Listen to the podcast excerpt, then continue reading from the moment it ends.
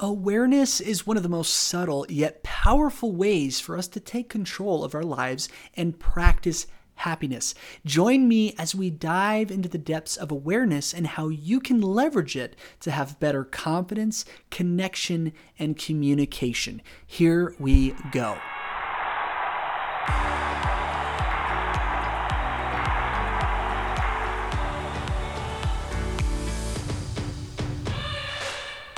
Welcome to the Happiness Playbook, a podcast where we explore the why and how of happiness.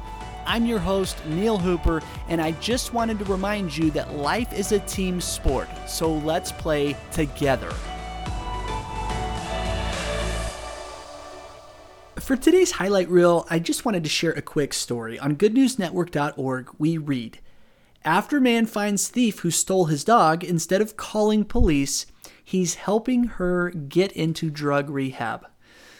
It's such a neat story because as we read the article, we find out that this man who lost his dog or that was stolen from him was actually a drug addict previously in his life. And he got sober in 2015, uh, became a leader at the recovery house that he was in and was now passionate about helping other people get on his feet. And what I love about this story is when he finds the lady through some social media investigative work, he shows immediate compassion.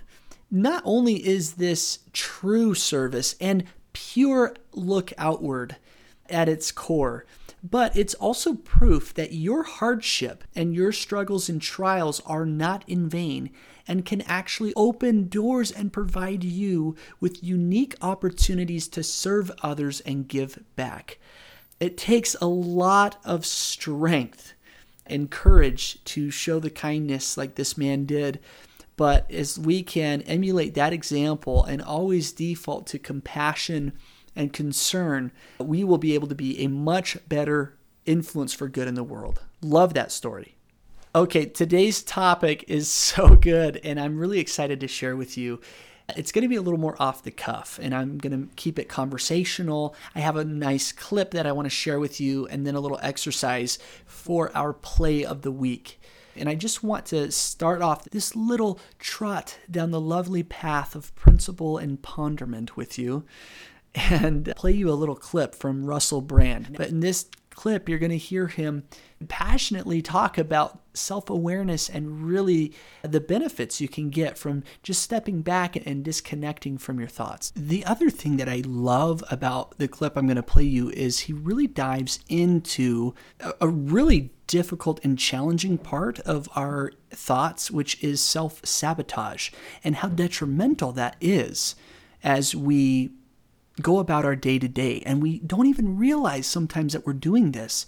Without further ado, let's roll the clip. Stop beating yourself up. Stop your negative thinking. Stop criminating yourself. Stop judging yourself. Let go of the pain and the harsh negative judgments. When you're going to get yourself out of this crazy cycle of self loathing and condemnation, what are you doing? Isn't the world a hard enough place to live in without you, in the privacy of your own mind, condemning you? How often are we just kicking ourselves while we're already down? And it's so unnecessary. I remember a friend of mine said once if I talk to others the way I talk to myself, no one would ever want to be around me. And how sad is it that we often fall into this trap of negative thinking? And it's so sinister because since no one's hearing us say these things out loud, these terrible things out loud, and it's just to ourselves, we don't feel the damage or the pain, but that does have an effect.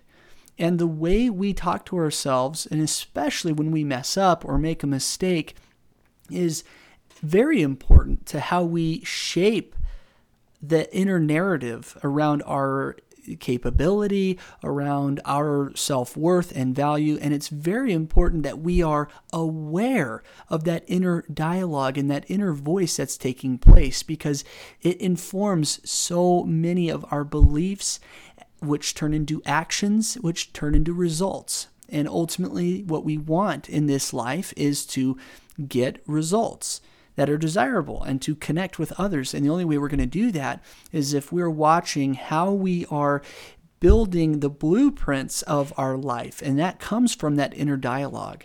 And I love his passionate uh, plea here for us to stop making life harder than it needs to be by giving in to this negativity.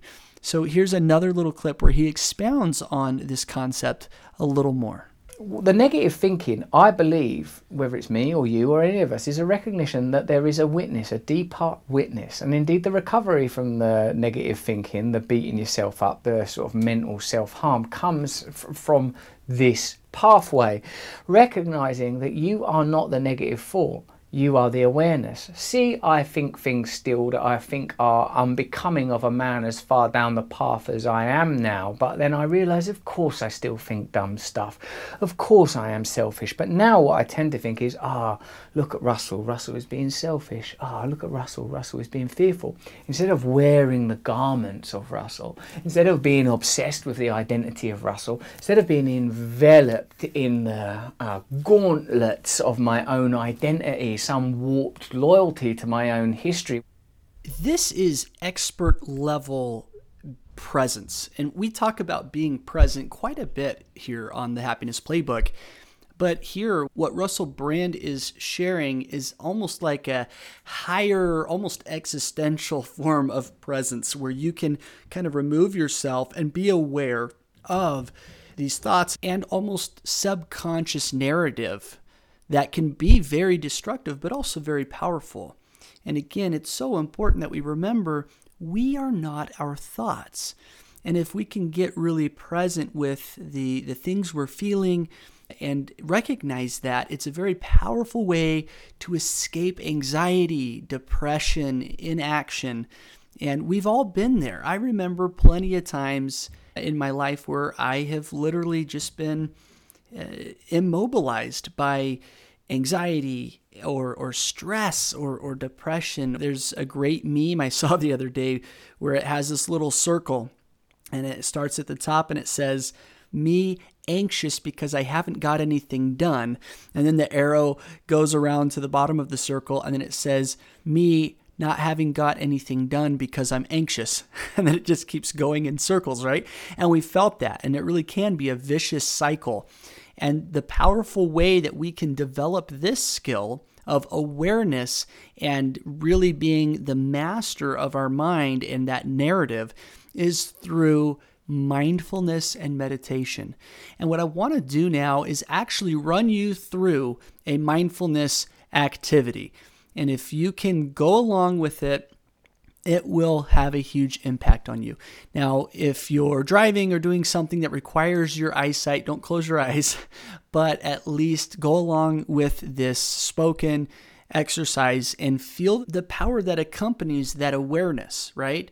Be observant of your emotions, be observant of those thoughts and that inner narrative, and see how that impacts you. This is an expert or master class in be present, and I'm really excited for you to do this with me.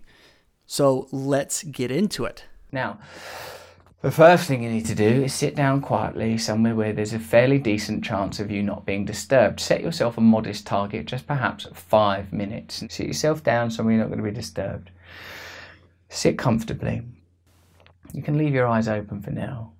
Run a check through your body and see if there's any discomfort you're carrying abdominally or if you're holding any tension in your neck or your shoulders or your forehead or your jaw where I hold it. If you're suffering from some form of sickness, I would like you to bring your attention to that pain and discomfort, not to resist it, but to allow it to be there in your body.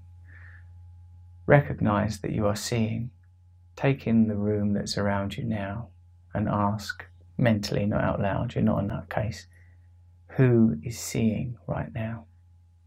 Now close your eyes. Having closed your eyes, I'd like you to listen very carefully. You might be able to hear the gentle buzz of electric lights, which should have been resolved. You might be able to hear the distant burr of an aeroplane, or the sound of the people you live with or live nearby to. Think to yourself, who is hearing these sounds? Bring your attention to the way that you feel now. Start to feel your breath. Notice that in addition to my voice, you are occasionally aware of voices, or a voice at least, in your own head, the ongoing inner narrative Why am I doing this? I should do that. I need to get that done. Why did that happen? Stay aware of those thoughts. Try not to combine with them.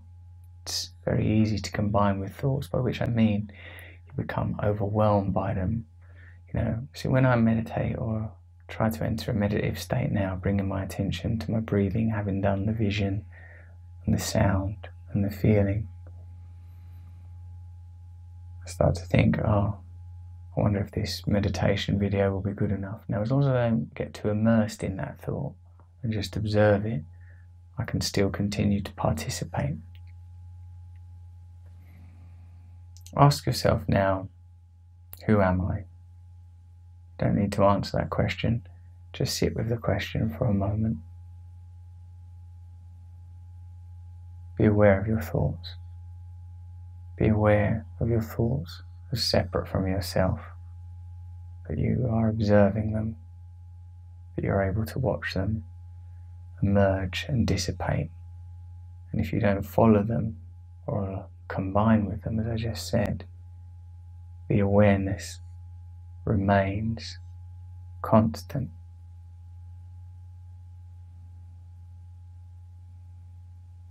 Bring your attention to your breathing. With mantra meditation, you might like to repeat a mental sound. I was recently taught ahum, ahum. You don't need to say it out loud, you just think it. What usually happens with me is once I've achieved a state of some relaxation and I start to use the mantra,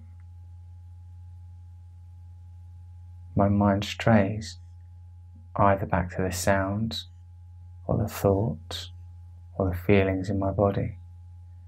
But as we've already acknowledged, we are aware of this phenomena and therefore we are not entirely immersed in it.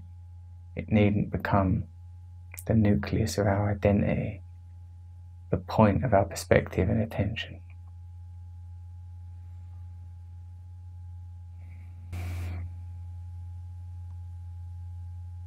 Keep returning to the mantra.